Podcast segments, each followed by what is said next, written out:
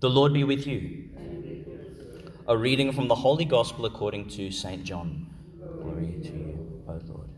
Jesus declared publicly Whoever believes in me believes not in me, but in the one who sent me. And whoever sees me sees the one who sent me. I, the light, have come into the world so that whoever believes in me need not stay in the dark anymore. If anyone hears my words and does not keep them faithfully, it is not I who shall condemn them, since I have not come to condemn the world, but to save the world. He who rejects me refuses my words, has his judge already. The word itself that I have spoken will be his judge on the last day. For what I have spoken does not come from myself. No, what I was to say what I had to speak was commanded by the Father who sent me, and I know that his commandments mean eternal life. And therefore, what the Father has told me is what I speak.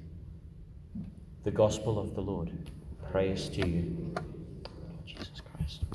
Sort of two things I want to speak about today. One is what we see in the book of Acts. We see this very organized kind of blueprint for mission unraveling. They've got a very organized approach. It's not random, it's not haphazard, but they frequently gather, meet, pray, and then it says the Spirit is the initiator of their activities. They wait for the Spirit Himself to say, Go here, do that, speak to that individual, and He names them. This is a very attentive missionary plan that they have. I think it sort of encourages us to be equally attentive to detail, equally zealous to sort of give ourselves or receive, if you like, a blueprint for mission. Because we're not called to be sort of very, very zealous, headless chooks. We're called to be members of a body that has a head. The head is Christ, and the Spirit is God's spirit of love and wisdom and peace and truth. That same Spirit that kind of guides and provides for all of creation if we want the Word of God, which is Christ, to grow in and amongst us, I think we have to press our ears all the more firmly up against the heart of that same Christ to receive the guidance, to receive even step by step the course we are to take.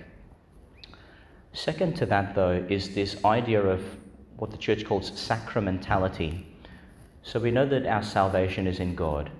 God is the love of our life. Our souls are created for union with Him. But we sort of have to make this long journey to come to God in an unalloyed fashion.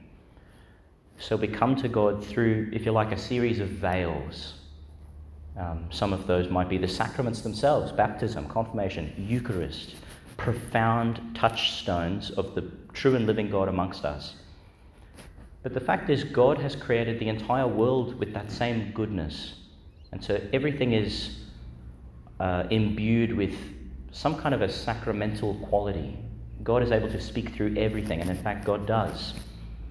So when a person says, I love the peace that I get when I sit on the beach and I listen to the ocean and I hear the bird song, yes, it's, there's, a, there's an intrinsic beauty to that that they are in love with, that does give peace, does give joy. But really, that thing is like perhaps a, a thin veil that the beauty, the peace of God is shimmering through, is breathing through, and God Himself is consoling and being present to that person, even maybe without their knowledge.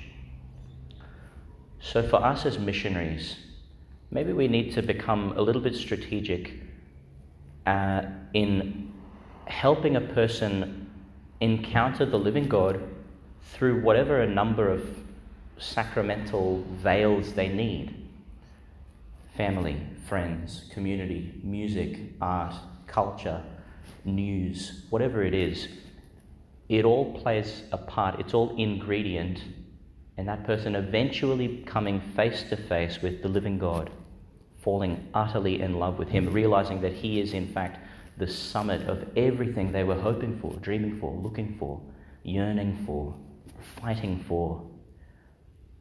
Our God desires to reveal Himself to us but He desires to do it in a way that our sensitive eyes and sensitive hearts can deal with. because we're quite fragile, we're quite frail, and we're easily scared. And if there's one thing God does not want to do, it's scare us away. So if I could invite us to stand and with our hearts pressed up against Christ, pressed up against his merciful, attentive heart, let's bring now to God all the prayers that the Spirit does rouse up in us, the members of his body.